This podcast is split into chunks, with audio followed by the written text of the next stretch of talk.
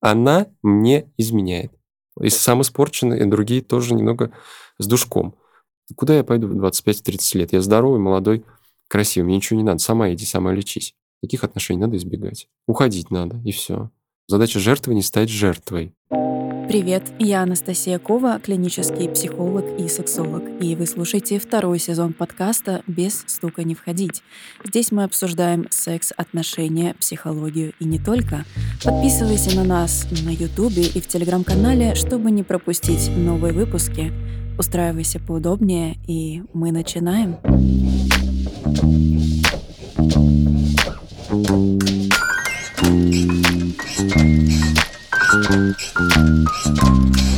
Друзья, всем привет! И сегодня мы с вами будем говорить про такое необычное и, на самом деле, очень часто встречающее явление, как э, ревность.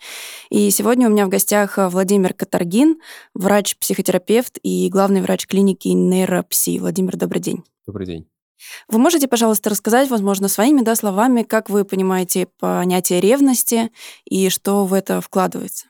Э, ревность — это все таки такая совокупность эмоций. Определений ревности очень много — но это совокупность определенных негативных состояний, эмоций человека, например, страх, стыд, тревога, различные переживания, которые в конечном итоге приводят либо не приводят к такому процессу определению, который называется ревность. То есть это негативно окрашенная эмоция, которая направлена на объект, так сказать, своего, назовем это преследование, что ли, так, условно говоря, в кавычках, и также на самого себя, то есть внутрь себя негативно окрашенная эмоция, как минимум. Есть теория привязанности Джона Болби, да, которая говорит о том, что ревность она может служить как неким защитным механизмом психики, направленный на то, что ну, все мы эволюционно да, заточены на то, чтобы продолжать род и иметь рядом человека, близкого, с которым мы, собственно, будем это делать.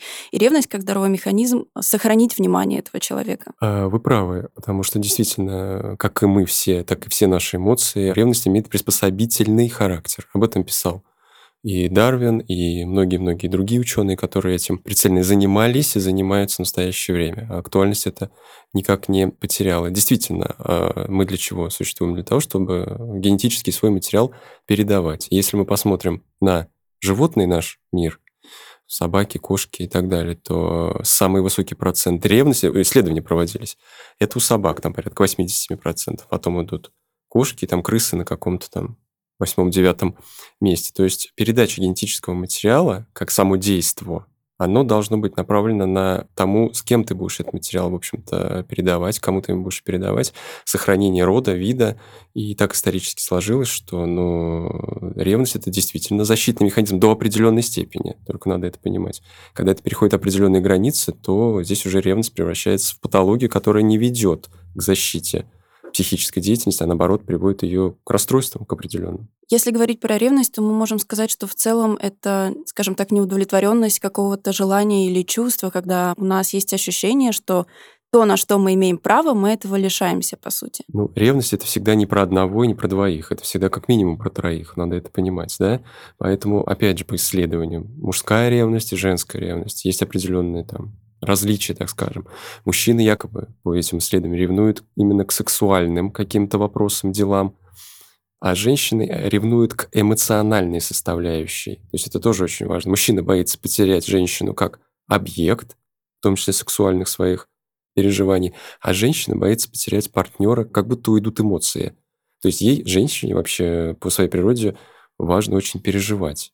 И вот потеря вот этой вот эмоциональности, не сексуальных каких-то дел отношений, а потеря эмоциональности для женщин более страшна. Это так говорят ученые, которые этим непосредственно занимаются как наукой. Если немножко посмотреть психоанализ, то там считается так, что ребенок вообще сталкивается с ревностью еще в своем детстве, когда мама с ним постоянно находится, уделяет ему внимание, и в какой-то момент как бы мама уходит в спальню, например, к отцу, угу. да, и здесь как бы ребенок в первую очередь сталкивается вот с этим ощущением, что там за дверями происходит что-то, куда я не допущен. То есть где-то какое-то получение удовольствия мамы, где меня нет. И, соответственно, впоследствии может происходить такое небольшое мужское расщепление, когда, например, он может не ревновать свою жену, потому что она как такая условно кормящая мать, которая всегда рядом, но при этом ревновать любовницу, которую вот он не знает, что у нее происходит в момент того, когда они не рядом. Да, есть такой момент.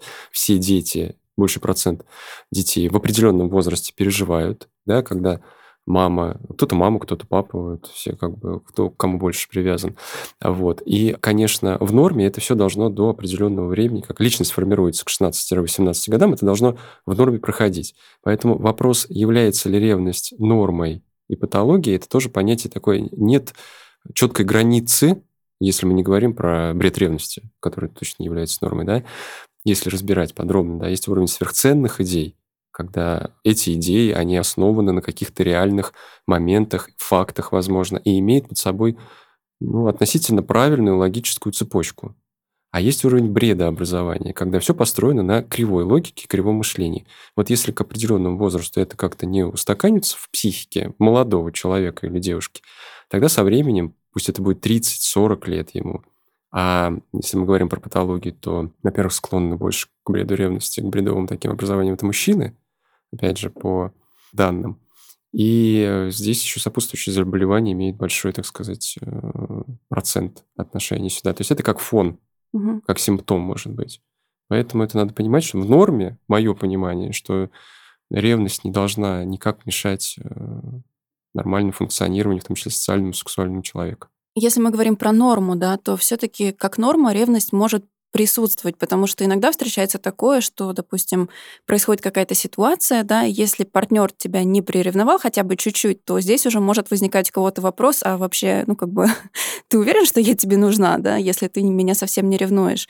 То есть про какие критерии мы здесь можем говорить того, что вот такая ревность, она в целом нормальная и допустима, или только до тех пор, пока это не разрушает и не ухудшает э, жизнь одного из партнеров или двоих? Ну, мы с вами уже сказали, что ревность — это такая приспособительская реакция реакция, если можно сказать, для выживания э, своего собственного, так скажем, да. Ревновать ведь можно не только мы говорим про мужчину, женщину. Да, безусловно. Мы же говорим и про и родителей, и коллеги, коллеги, партнеры. Животным даже. Абсолютно, да. да.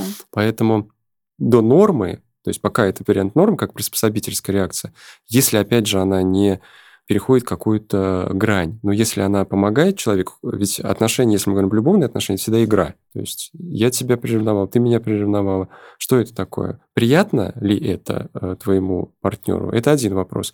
Если это начинает переходить какие-то рамки, грань проверки телефонов и преследования, то вот здесь уже, наверное, это уже не очень комфортно ни тому, ни другому человеку. Кстати, очень закончится, может, плохо, если это будет истинное расстройство. Но если до определенного момента ведь есть еще как симптом, допустим, mm-hmm. возьмем. У какой личности проявляется эта ревность? Если это правильно сложенный, грамотно сложенный, так в большом понимании психиатрии, а, человек, гармонично существующий, ну, сказал он там что-то там, кому-то подмигнуло и так далее, проявил, так сказать, свою сексуальность и разработу. Как на это отреагирует, допустим, девушка, это уже вопрос второй. Но если сказал раз, сказал два, начинаешь за этим зацикливаться. Вот о чем я говорил, формирование каких-то сверхценных идей. А следующий этап – это уже этап бредообразования. Это опять же работа, то есть э, двух. Будешь ты давать повод, не будешь ты давать повод. Будешь ты постоянно стимулировать своего партнера в плане того, чтобы тебя ревновали. Ведь есть и такие пары, которым нужно это. Они без этого не могут жить. Я начал говорить о том, что ну, какой личности э, формируется этот симптом бред ревности. Эта личность не гармоничная, однозначно. Она не уверена в себе. Она испытывает стыд, она испытывает тревогу, она испытывает какие-то, видимо, сексуальные неудовлетворения, если она эта личность э, дает вот такую реакцию. Но мне кажется, что причин, по которым человек ревнует, их может быть на самом деле очень много, и в целом абсолютно разнообразные у всех. То есть здесь нет какой-то вот клише, что низкая самооценка. Более того, наверное, здесь есть такой некий вопрос, потому что у человека, у которого низкая самооценка, он не будет требовать к себе там любви, внимания и так далее. А ревность, она же именно про то. Ревность вообще это про высокую самооценку про низкую самооценку. Человек с низкой самооценкой э, часто, ну... Но он будет думать, я недостоин. А он будет, да, у него идеи такие, виновности появляются, что как такой тоже а, симптом. Не то чтобы даже а, недостоин, а создать человеку отношения. Это вот то, что вы видишь каждый там день на приеме, да, а, с низкой самооценкой. Доктор, я этого недостоин, я некрасив, я некрасива, я э, себя в чем-то виню, в чем-то корю, хочу там постоянно изменяться, видоизменяться, немножко уже в другую сторону. Вот. А человек с высокой самооценкой, давайте так, высокая самооценка, опять же, до э, Здесь постоянно надо в психиатрии делать поправку до определенного момента, до определенного уровня, если это не мегаломанический бред какой-то. Вот, человек с высокой, с нормальной, опять же, гармоничной личностью, с нормальной самооценкой, он имеет возможность испытывать такую эмоцию, как ревность. Если человек вообще ревность испытывает к партнеру, это вообще человек ревнив во всех своих проявлениях, своих начинаниях. Он не может как бы быть э, ревнив только к партнеру. Это будет выражаться и в работе, и в отношениях с друзьями, и с коллегами. А вот именно ревность к партнеру, это уже как будет, ну, такая крайняя степень, что ли, неудовлетворенности собой. Несмотря на то, что вроде бы как я и нарцисс, и так я себя считаю, да, я такой красивый, молодой, сексуальный. А почему я ревную? Что не так со мной? Что я не получаю от этого человека, что мне не додают? А может быть, я что-то не даю? большая работа очень психотерапевтического плана. Вы вначале говорили про то, какие чувства входят в состав ревности, там, угу. страх, тревога и так далее. Мне кажется, еще большая проблема в том, что люди в целом не умеют как бы идентифицировать да. свои чувства, и они не понимают, что они испытывают. И в процессе их просто захлестывает какая-то волна. И здесь вот и работа с терапевтом, да, тоже очень важна в том, чтобы разобрать это именно вот на составляющие, понять, первичный импульс, что происходит. Верно. Абсолютно верно говорите, потому что когда пациент приходит на прием к психотерапевту, с ними начинаешь разбирать, а что вы чувствуете? Не просто там, я не знаю, у меня депрессия, это клинические понятия, да, а пациент тревогу, а что такое тревога? Вы чувствуете тоску, а что такое тоска? Вы чувствуете стыд, не знаю, что такое стыд. И это действительно нужно прорабатывать. Это не вопрос одной сессии, двух, и там десяти. Это полгода, год работы такой. И если грамотно подобранный терапевт конкретной личности, то работа, как правило, заканчивается благополучно в данном направлении. Действительно, понимание своих эмоций, без этого у тебя никаких подвижек не будет дальше. Пока ты не разберешься в себе, нет смысла ничего требовать от окружающих. Это будет провал. Вот разберись в себе, пойми, от чего ты испытываешь это, а потом уже предъявляй претензии или пытайся выяснить эмоции других, потому что они тебе будут недоступны, пока у тебя нет своих. И здесь, я думаю, мы также можем говорить про причины, которые формируют э, ревность. Да, это, например, страх, одиночество или какие-то экзистенциальные вопросы. Но если копать дальше, то это глубина, наверное, больше страх смерти, что если второго не будет, я умру. Вообще все мы, по сути, это люди одинокие. Это не так и плохо, одиночество. Каждый человек в определенный период времени своей жизни должен побыть один страх одиночества как приспособительский страх к выживанию, да, что я не должен остаться один, я должен найти себе партнера и создать с ним какое-то потомство, семью и так далее, это норма. Страх смерти это немножко уже про другое. Это как такая страх смерти тоже, опять же, до какого момента. Все мы думаем о смерти. Правда? Правда, рано или поздно. Но если мы начинаем об этом э, зацикливаться и искать какие-то попытки решить эту проблемы, то не всегда это удается. А если говорить про одиночество, то в моем понимании одиноким человеком может быть каждый в тот или иной период жизни. Мы рождаемся абсолютно одинокими, это надо понимать. Мы одни приходим на эту землю, и одни уходим куда-то в небытие. Так же, как и живешь ты один в глобальном понимании. Но мне кажется, вот этот именно вопрос одиночества, он у очень многих людей вызывает невероятную тревогу, Потому что даже ну, сейчас в нашем обществе мы находимся постоянно где-то, то есть даже там с телефонами и так далее. То есть человек, по сути, сам не бывает один. И когда вот этот процесс засыпания, например, отхода ко сну, у очень многих как раз начинаются вот какие-то навязчивые мысли, бессонницы, проблемы со сном и так далее. Вы правы. Э, нас окружает много чего, но все это очень-очень искусственное. Гаджеты. Это же попытка уйти, спрятаться от чего-то, от тревоги часто очень, от страха, как вы сказали, одиночества, что-то там найти в этом гаджете, что тебе даст подсказку, послушать. Иногда это неплохо. Но все это искусственно. В любом случае ты один остаешься над собой, потому что тебе нужно переработать эту информацию. А кто будет у тебя ее перерабатывать? Твой мозг. А твой мозг как бы, ну, он один. И он дает тебе ту информацию, с которой порой тебе очень сложно, как вы сказали, перед сном угу. и во сне. Когда нам кажется, что мы спим, а работает мозг. Также говоря про причины, наверное, стоит упомянуть зависимость от партнера. То есть, когда, а, допустим, я не представляю себя условно целостную личность, да, mm-hmm. ну так это в идеальном мире, скажем так, и есть человек, а, на котором вся моя жизнь сосредоточена, то есть я настолько погружен в него, что любое его какое-то отхождение в сторону, внимание к другим людям и так далее вызывает у меня невероятную тревогу, страх от того, что он уйдет и как бы моя жизнь на этом все разрушится. А, тоже одна из таких частых ошибок у клиентов, которые приходят к психологу, психотерапевту, я должен контролировать, они говорят. Я должен все знать. Ничего мы с вами знать не можем, ничего мы с вами контролировать не можем. Ну, это объективно так. Что мы можем проконтролировать? Партнера, не знаю, с большой долей вероятности могу сказать, что нет. А то, что в отношениях один другому говорит, что я без тебя не могу существовать, ты для меня вселенная, ты для меня все. Плохо ли это? Нет, не могу сказать, что это плохо. Но если у вас все совпало, и тот человек, твой партнер, думает именно то же самое, что и ты, у вас будет гармоничная пара. Если тот партнер настроен на что-то другое, и он видит твою слабость в этом, ну, здесь э, отношения не будут а, гармоничными, потому что один будет держаться, а второй от этого контроля будет убегать. Хочет он этого или нет. На подсознательном, на сознательном уровне он будет бежать. И это часто мы видим в парах, вот на, допустим, семейной психотерапии, когда жена контролирует, якобы контролирует мужа, а на самом деле выясняется э, наедине с мужем, что ничего она не контролирует, там уже Нечего уже кон... Да, там уже нечего контролировать. Вот. Но она уверена, что она все контролирует. Ну, тоже такое большое заблуждение, большая ошибка. Также, наверное, стоит упомянуть э, некую проекцию, когда мы понимаем, что мы сами в целом можем изменить, и также можем проецировать это на нашего партнера, что в целом это возможно. Да, мы же сравниваем это с кем? С собой всегда. А смог бы ли я так сделать? Или не смог бы ли я так сделать? Поэтому чем больше ты позволяешь себе в моем понимании, тем больше ты можешь думать, э, ну, то, что люди, которые тебя окружают, могут поступать таким же образом. Если сам испорчен, и другие тоже немного с душком. Всегда ли это так? Нет, не всегда это так, но действительно проекция, она с вами вот окружает нас вот, вот даже сейчас. Мы все равно, беседуя друг с другом, мы что-то, эмоции, поведение, жесты, слова, мы проецируем. Это нормально? Это нормально. Называется зеркальный нерв. Они так работают. Mm-hmm. Вот. А то, что касается данного конкретного контекста, то здесь, наверное, работает все-таки так. Чем больше ты думаешь негативного все-таки про себя, тем больше ты можешь надумать про свой объект, так скажем.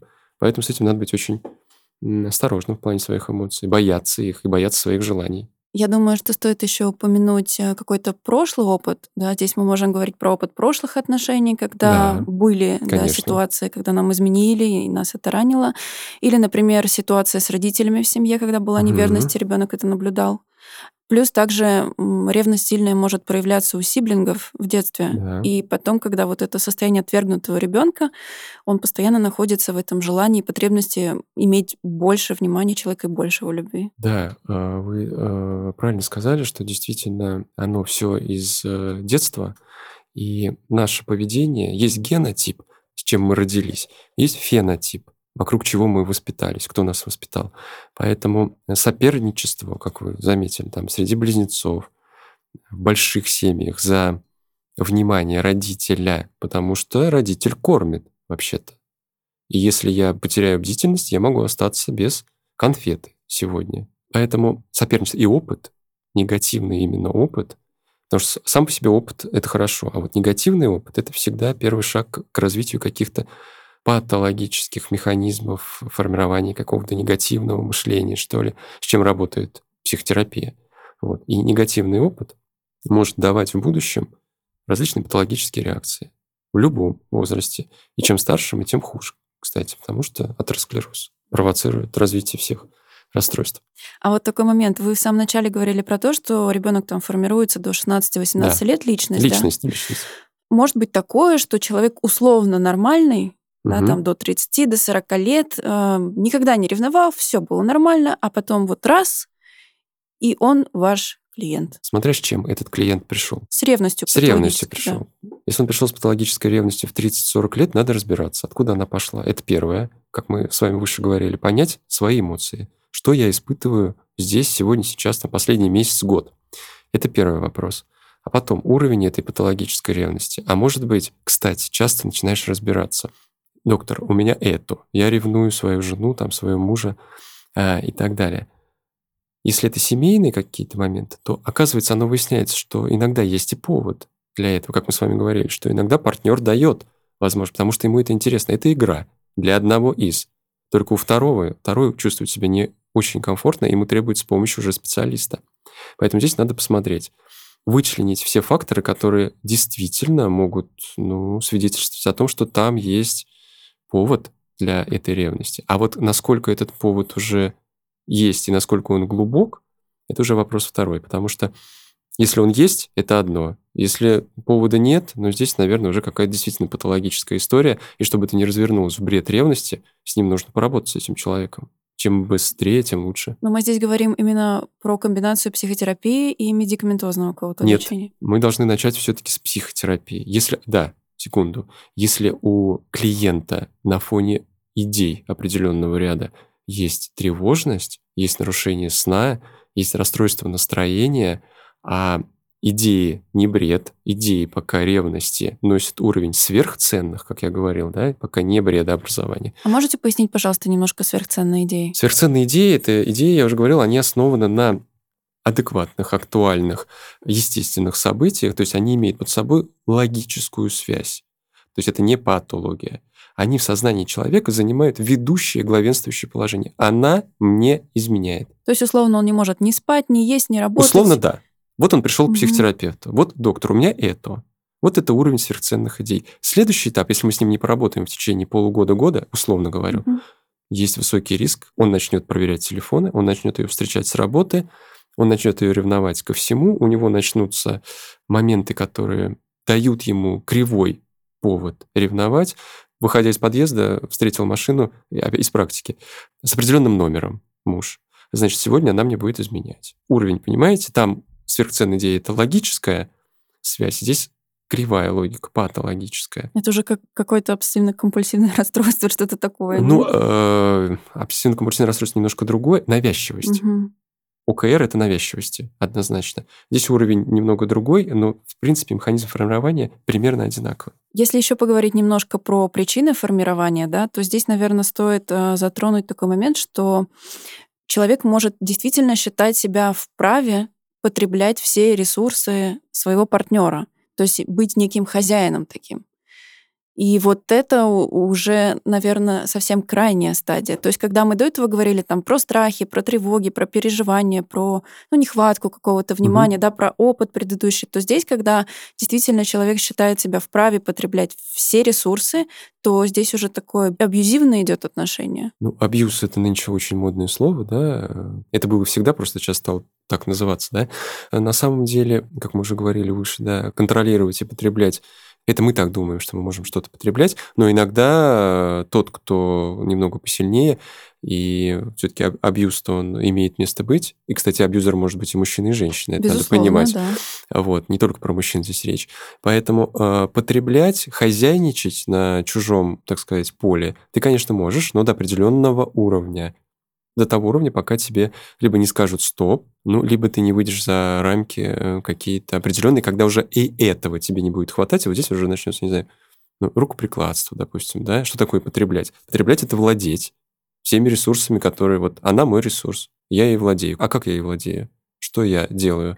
с ней, это только уровень каких-то сексуальных отношений, или я вообще имею право делать все? И сейчас часто такое бывает, что вот тоже первый шаг к какой-то патологии.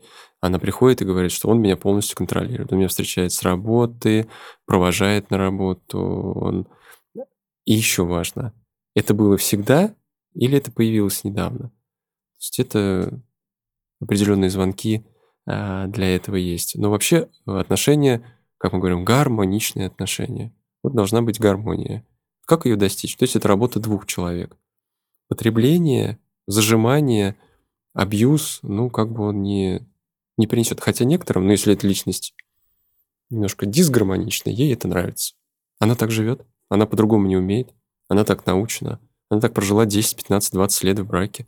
Он ее бьет, он ее ревнует, он сам изменяет, и при Но этом... Это уже такая истеричная... Ну, здесь вопрос про расстройство Мгм. какие-то личностного спектра. А уже появится ли здесь бред ревности, это вообще вопрос второй. Мгм. И не самый главный, кстати. Здесь мы, наверное, тоже можем говорить про какую-то вторичную выгоду жертвы, если она сама провоцирует. Конечно, конечно, потому что, например, богатый муж, неадекватное поведение и поступки, опыт, как вы говорили, прошлый, который основан на таких же э, моментах. То есть, если человек привыкает к чему-то, не только хорошему, но иногда и плохому, и повторю, если эта личность сложена вот так, не совсем правильно и логично, то она будет это, да, где-то с внутренними переживаниями, скрипя сердцем, а вроде бы и ничего. Вы знаете, я написала заявление, завтра его забрала.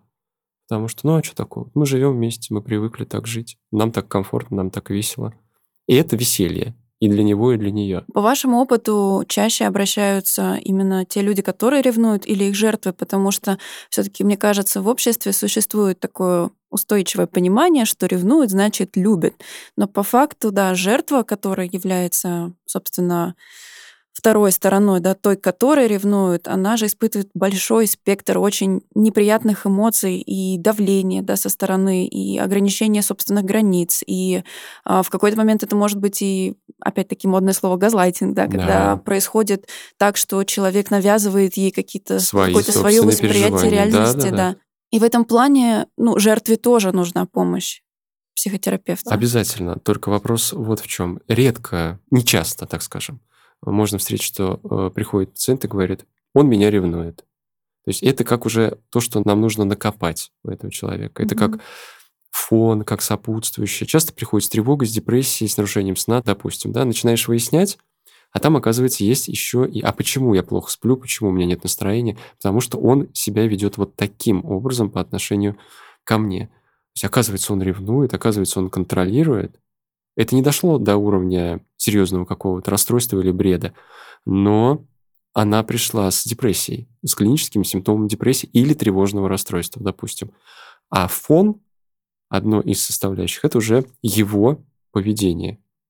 Поэтому это то, что специалист должен накопать, если оно есть. И вряд ли это может случиться, допустим, сразу на первой сессии. Может и случиться, если это очень актуально для клиента. Если нет, то значит это будет чуть попозже то здесь, наверное, стоит сказать, что именно есть такое как бы смешение понятий того, что иногда ревность — это как бы вот такое проявление очень сильной любви. Но, по сути, любовь — это уважение границ, да, уважение Абсолютно. пространства человека, уважение его времени, его интересов. Опять же, мы с вами говорили про вопрос понимания, что я чувствую.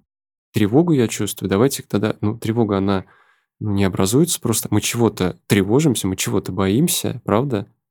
Вот, поэтому, если ты будешь понимать свои эмоции, и тебя на это выведет специалист, вот здесь всплывет. А чего вы боитесь-то? Что он от меня уйдет, допустим. Что она мне изменит. Я должен этот вопрос контролировать. И у меня это вызывает фоновую хроническую тревогу. Я не сплю.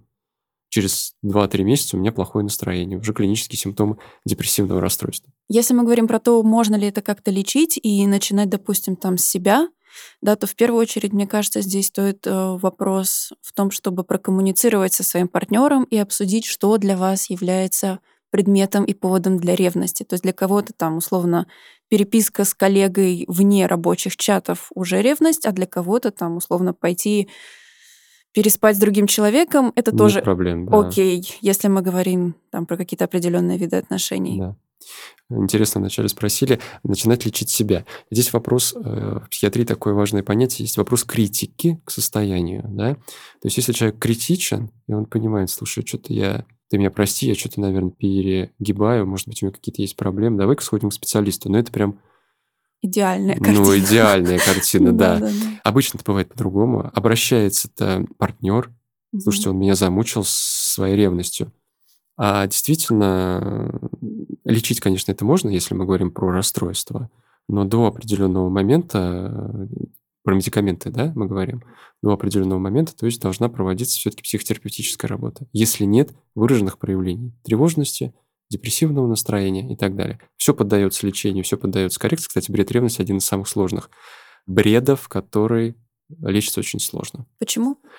потому что так сложилось. Опять же, надо смотреть, у какой личности это появилось. Очень часто я сталкивался, например, в своей практике, когда это э, мужчины у меня были, потому что я работал в мужских отделениях, вот, да, и, как я сказал, по статистике мужчины ревнуют все-таки чаще, чем женщины, потому что проявление вот именно, если мы говорим про бредовое расстройство, про бред ревности, это 45-65, да, здесь уже является такое понятие, ну, 45, конечно, еще нет заострения личностных черт, а на фоне атеросклеротических изменений, да, проявляются какие-то наши личностные, не очень гармоничные, иногда дисгармоничные особенности, которые вот раз и выстрелила у кого-то в депрессию, у кого-то в деменцию, да, как нейрогенеративное заболевание, у кого-то бред ревности. То есть это атеросклероз в сочетании с личностными какими-то особенностями, факторами. Да, не без фона. Возможно, прошлых каких-то интересных отношений внутри текущей семьи, допустим, прошлой семьи и так далее. Но это все определенный возраст, определенные обстоятельства должны этому предшествовать. То есть ниоткуда ничего не берется. Для всего есть база, основа, фон. И чем быстрее вы это поймете, то работа будет выстроена грамотно и правильно. Вы говорите 45-65 примерно, да, но очень часто встречается такое, что молодой человек, кровь кипит, он там взрывается, ревнует и так далее. В этом случае как правильно, давайте обсудим это, вести себя жертве и в какой момент стоит понимать, что там мне не кажется условно, угу. да, или там подружки говорят, что он наоборот так сильно тобой дрожит и так далее. То есть в какой момент в себе можно отследить то, что ну что-то не так. То есть да, вы сказали про плохой сон, там про плохое угу. самочувствие. Вот есть ли какие-то такие первичные тревожные звоночки, по которым человек может понять, что действительно что-то не так, и мне некомфортно. Какая задача жертвы? Задача жертвы не стать жертвой все-таки в этих отношениях, да? И если, ну, во-первых, все-таки э, мы говорим про относительно здоровых, допустим, про молодых людей, 18-35, да, ну, наверное, все-таки начать с диалога, потому что мы все люди, нам для этого дано процесс мышления, да, мы можем вербализировать все свои желания и э, переживания, и можем поговорить. Если поговорил раз, поговорил два, не помогло, и это уже начинает приносить самой вот этой жертве, пока еще которая не жертва этих отношений, да, неприятности и симптомы, которые перечислялись выше, ну, здесь даже без депрессии, просто тебе некомфортно. Некомфортно идти домой. Потому что сейчас опять будут моменты, расспросы, тебя видели, тебя слышали, да покажи телефон и так далее. То есть полное нарушение личных границ. Если диалоги не помогают, человек отказывается идти, специалисту, допустим, проработать этот вопрос. Да куда я пойду в 25-30 лет? Я здоровый, молодой, красивый, мне ничего не надо, сама иди, сама лечись. Вот так обычно бывает, mm-hmm. да, говорят. Вот. Поэтому, если это не помогает, я считаю, что таких отношений надо избегать. Уходить надо, и все. Ну, если вы не готовы пожертвовать собой, бороться, ходить по психотерапевтам, искать специалиста, работать, окей, любишь, занимайся. Не уверена, вовремя прекрати пока это не зашло далеко. Потому что здесь может не дойти и до уровня бреда. А самое страшное, неплохое может случиться гораздо раньше. И такое, кстати, бывает. Мы говорим про совсем печальный исход. Угу. Но нам, как специалистам, а, с теми людьми, которые хотят бороться, продолжать, спасать, это тоже наши клиенты. Но это уже, это уже вопрос к самому объекту, так ну, сказать. Да, Зачем да. мне эти отношения вообще? Что, э, синдром спасателя включить э, в себе, а потом же э, треугольник Карпмана, да, спасатель, жертва, преследователь. Угу. То есть в одной личности я и спасаю, я и жертва на следующий день, я и преследую. То есть все это очень интересно. Поэтому пойдите, разберитесь. Если вы вдвоем не можете разобраться, сходите к специалисту. Он вам подскажет. Зацепит вас это, понравится вам эта работа, это уже зависит от уровня специалиста. Сможет ли он зацепить и вытянуть то, что тревожит и волнует эту пару. Даже не то, что уровень специалиста. Специалист может быть грамотный, а вопрос открытости этих людей перед этим специалистом. Потому что она может рассказывать, он скажет, ты что вообще здесь рассказываешь? Такого нет. Он этого не понимает, потому что он считает свое поведение нормальным. Я говорил про критику, помните, да? То есть критики у него нет в данном случае. Он считает, что его поведение адекватное. Все хорошо, его не надо лечить. А вот ты лечись. Так обычно говорят. Если мы говорим про именно психотерапию как первичную работу с ревностью, да, то, а, допустим, я знаю такую технику, когда мы пытаемся, как я уже говорила, поймать свой первичный импульс, да, здесь может хорошо работать какая-то система с воображением, с угу. образами. То есть, допустим, представить себя там в качестве какого-то животного и как оно себя чувствует в этот момент, можно попробовать нарисовать эту ревность да. относительно себя, своего партнера. Если мы говорим про какое-то там воображаемое животное, с которым я себя идентифицирую, то как, а, допустим, это животное ведет себя по отношению с партнером, как партнер с ним. То есть, может быть, у вас тоже есть какие-то вот такие техники, которые помогут человеку самостоятельно действительно, когда у него есть критическое мышление, он понимает, что что-то не так, но как бы он не может с этим справиться, да, то есть это против его воли происходит. Да. Какие-то, может быть, такие моменты, как он может себе помочь вот в моменте справиться с этим? Правильно, вы заметили, что критика на первом месте. Если мы говорим про психиатрию, то это самое главное, что пока есть критика, все будет хорошо. Я буду лечить так, пациент будет лечиться, он будет посещать психиатра, там, допустим, психотерапевта. Так, как только этот момент теряется, все. Теперь по поводу возможных э, вариантов самопомощи. Ну, слушайте, мы живем в таком большом информационном мире, где все болезни лечатся по интернету. И очень часто это бывает, это не всегда плохо. Я не про большие болезни какие-то, да, а про получение информации, чтобы меня правильно поняли все-таки, да. Поэтому первое, с чего бы нужно было бы начать, то есть изучить свою проблему. А как ты ее будешь изучать? Посмотришь ты э, видео на YouTube, откроешь ты книжку Лихи про ревность, будешь ты рисовать, будешь ты общаться в какой-то приятной компании. Личность твоя, она найдет какой-то выход в норме из этого состояния, и ты будешь с ним справляться. Но если эти моменты самовзаимопомощи тебе не помогают, твое рисование ни к чему не приводит, и ты не понимаешь, что с тобой происходит, вот здесь лучше идти. Потому что любое расстройство, любую болезнь психиатрического спектра в том числе, важно начать лечить в большом смысле этого слова вовремя. Если вы упустите время, как и в любой болезни, вы будете иметь ну, не совсем хорошие последствия, и будет упущено время. А надо понимать, что часто я сейчас про психические расстройства, они развиваются недели, месяцы. Прошло полгода, из одного человека совершенно превратился в другого. Абсолютно другого человека. С другим поведением, с другим мышлением, с агрессией часто, если мы говорим про нашу тему и так далее. То есть личность меняется на фоне определенных событий. И потом, вам должен кто-то в живом разговоре, почему мы говорим, что про важность психотерапии, в живом разговоре с живым человеком дать определенные советы и рекомендации. Потому что э, лечение, как я шуткой заметил по интернету, это, конечно, хорошо, но не все болезни только лечатся при помощи интернета. Но если ты какую-то хотя бы информацию воспринимаешь из этого, и тебе это помогает, окей, остановись на этом уровне, посмотри, понаблюдай за собой, динамика важна в твоем состоянии. А дальше уже прибегай к помощи специалиста. Ничего страшного нет, если ты пойдешь к психотерапевту. Обычный специалист, врач у нас с этим большая проблема в стране. Вы знаете, нет, я не могу так сказать. Со временем Со, становится э, лучше. Сейчас, слава молодое богу, поколение тоже. Да, да но... приходят молодые ребята, и возрастные приходят э, ребята и девчата, которые, да, они долго ждали кто-то. Современное поколение, тенденция неплохая, не то, что даже было 10 лет назад. То есть охотно идут, если как бы есть проблема. Но у нас до сих пор считают, что антидепрессанты это только в совсем крайнем случае, когда уже к сожалению, все. К сожалению, да. К сожалению, да. Здесь тоже важна работа ваша, просветительская.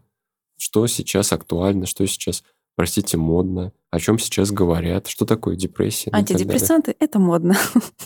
Нет, не соглашусь. Это не модно. Все должно быть по показаниям четко и только под контролем специалиста. Это серьезные лекарства. Если говорить про саму ревность и то, как она проявляется, я думаю, у наших слушателей, у кого-то, кто сталкивался с такой проблемой, может возникнуть вопрос, как понять, что здесь уже какая-то патология, что-то ненормально, потому что, ну, все мы люди разные, да, я уже говорила ранее, для кого-то там чат с коллегами, для кого-то да. поход куда-то. Как мы можем понять, что вот, ну, наверное, стоит пойти уже к специалисту, вот уже совсем давно пора? Первое. Как мы можем понять, что пора своего партнера, допустим, да, уже э, поговорить с ним по поводу того, что давай-ка зайдем до психотерапевта-психиатра. Поведение. Как оно отражается на вашей повседневной жизни и вообще на социализации этого гражданина. Второе поведение по отношению э, конкретно к объекту преследования, да, то есть что происходит? Проверка гаджетов, как я уже говорил, встречи с работы на работу. С подругами пойти, пройтись нет, нельзя.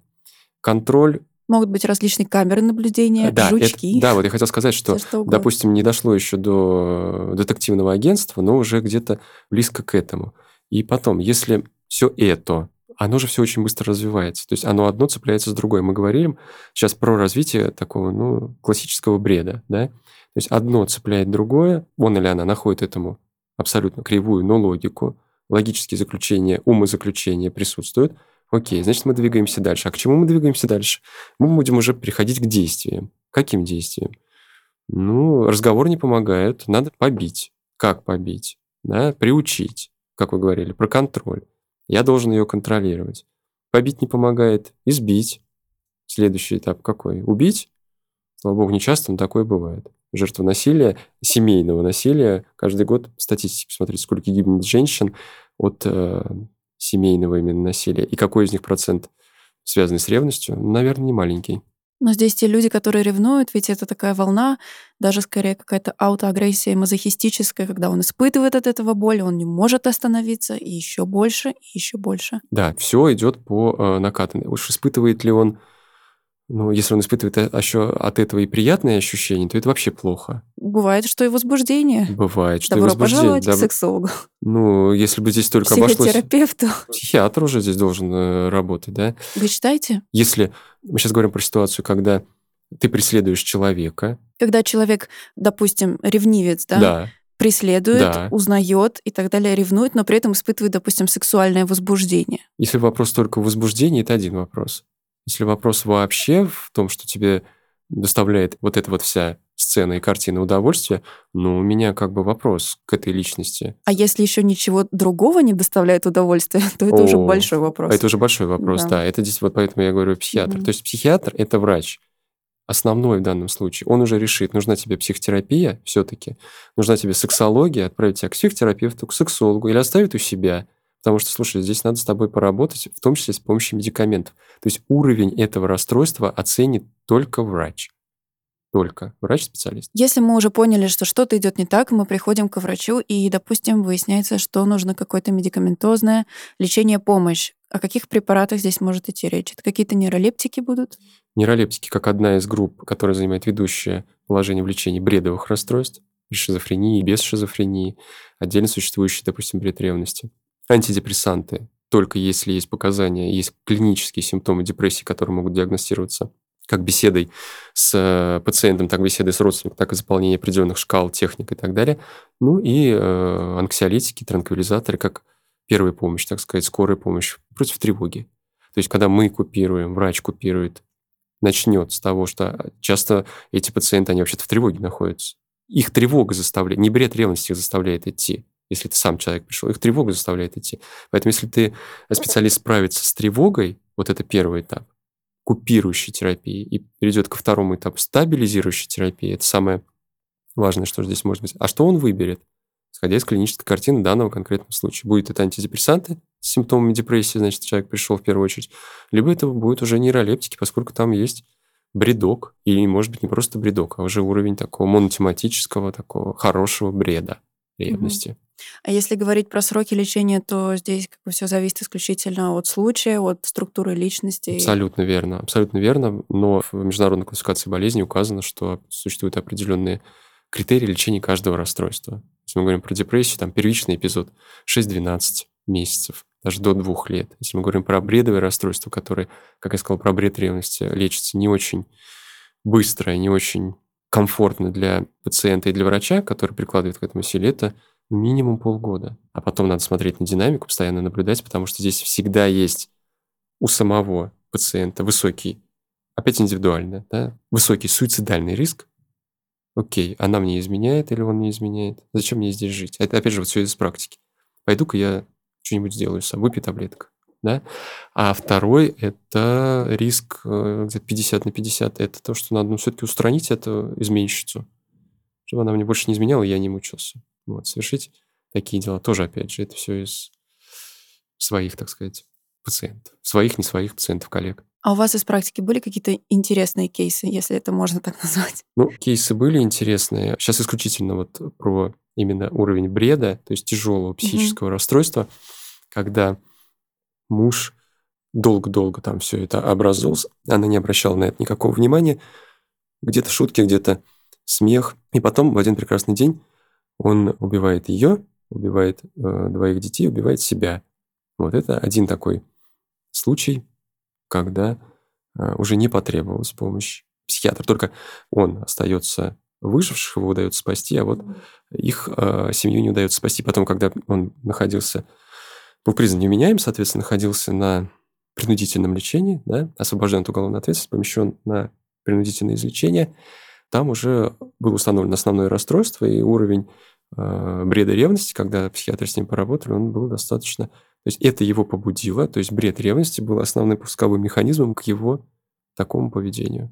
Я думаю, что здесь важно еще раз э, повторить для наших слушателей, что если они испытывают какой-то дискомфорт, если им кажется, что происходит что-то не то, что должно происходить, если им некомфортно в своих отношениях, и они чувствуют какое-то давление, что нарушает их границы, то это первый звоночек, на который стоит обратить внимание. Абсолютно правильно, потому что если вы чувствуете себя некомфортно не только там физически вас кто-то обижает, мы сейчас уже об этом не говорим, но если ваши, э, неважно, сколько вы вместе, месяц или 10 лет, ваши отношения как-то несколько заходят в тупик, и непонятно вообще, что происходит, нет никаких поводов, нет никаких причин, это как минимум основание заглянуть к специалисту, ну, к человеку грамотному, который сможет это разложить по полкам, рассудить.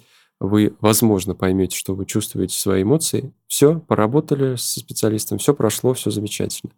Если это не лечить, оно пройдет на какой-то период времени, но рассосаться оно не, не рассосется полностью. Оно останется где-то в каких-то глубинных структурах мозга. И вот, кстати, возраст 45, не буду никого обижать, да, 65, атеросклероз тебя накрыло, и вот у тебя выходит это расстройство. Как мы говорили, оно не появляется на каком-то пустом месте. Все чему-то предшествовало. Мозг все помнит, все знает. И в определенный слабый период для организма, для мозга, он выстреливает вот это расстройство. Важно все вовремя лечить и прорабатывать.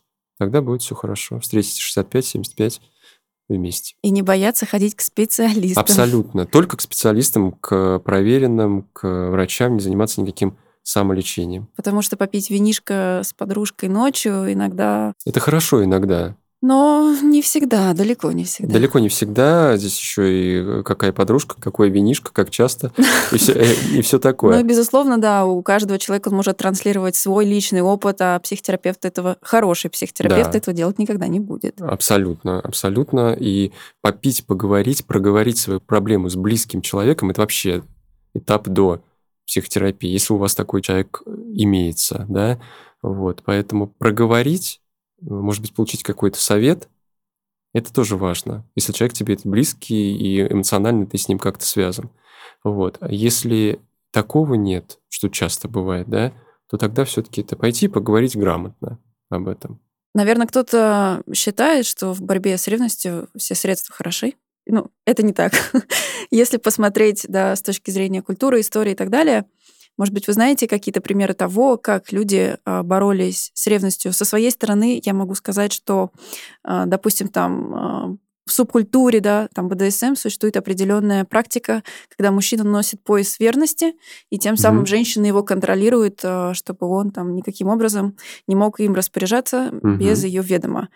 Было ли что-то похожее именно с женщинами, и не с точки зрения как сексуальной практики игры, а серьезно, как методы борьбы с женской неверностью. Ну, э, вы правильно заметили, что э, сколько существует человечество, столько существует идея ревности, недоверия, страх, тревог и так далее. Каин и Авель, которые библейские персонажи, если поближе с ними познакомиться, там жуткая была ревность. Э, Елена, если не ошибаюсь, из-за которой началась Троянская война, то есть многие войны, конфликты и вообще прогресс человечества был отчасти э, из-за ревности. Ревность равно конкуренция. Мы все находимся в конкурентной борьбе. Вот, это история человечества, это прогресс.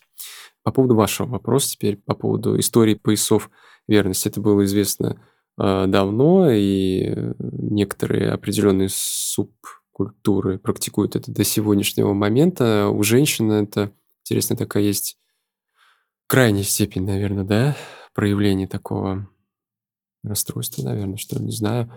Инфибуляция, по-моему, называется. Это вшивание женских половых органов, да, то есть там остается только канал для а, мочеиспускания, а, и тем самым невозможно совершить половой акт. Я знаю, что в определенных племенах в Африке а, девушкам удаляют клитор, и не знаю уж, насколько связано это с ревностью, но... Да, это, наверное, связано все-таки, мне кажется, с традицией, потому что там другая культура. Здесь вопрос, наверное, все-таки каких-то исторически сложившихся культурных, что ли, обычаев. А все, что выходит, опять же, вопрос, где норма, где патология, да, что ушивание половых органов – это норма или это патология? Кто-то скажет, да это вообще все нормально, а кто-то скажет, да боже мой, вам надо к психиатру. То есть как с двух сторон посмотреть на эту историю? Правда? Ну, вообще человек ревнующий, он на самом деле проявляет достаточно очень изобретательные способы для того, чтобы, так сказать, свою жертву преследовать. Да, и на опыте моих клиентов были абсолютно разные истории, до которых ты даже не додумаешься. Ну, там условно для того, чтобы прочитать э, переписку, подменяли телефон буквально. То есть покупали такой же, подкладывали и забирали другой читали. Ну, то есть и таких моментов их очень много. А если человек еще немножко разбирается в технике Да. и как с этим совсем работать и сделать это так, чтобы другой человек не, Не узнал, знал. Инструкций полно таких сейчас да, то можно следить буквально за каждым шагом, отслеживая локацию, Всё. переписки, траты денежные по карте и так далее, и так далее. Да. То есть вся жизнь может быть как на ладони. Абсолютно. Поэтому вот а, с одной стороны вот этот прогресс очень хорошо, гаджеты, все это замечательно, а с другой стороны, сколько семей, простите, разрушили эти телефоны, да, и эти гаджеты. Другое дело, для чего это делает этот человек, это другой вопрос. То, что вы сейчас описали, на моем понимании, это не является нормой. Здесь нужно точно к специалисту идти и работать с этой личностью. Поддастся ли она? Не знаю, все индивидуально. Но работать надо. Владимир, Спасибо вам огромное, это была вам очень интересная беседа. Спасибо, до свидания. До свидания. Спасибо, что дослушали этот выпуск до конца. Не забывайте подписаться на нас на Ютубе и в Телеграме, и обязательно пишите ваши комментарии и вопросы, потому что я их всегда очень жду. До встречи в новых эпизодах.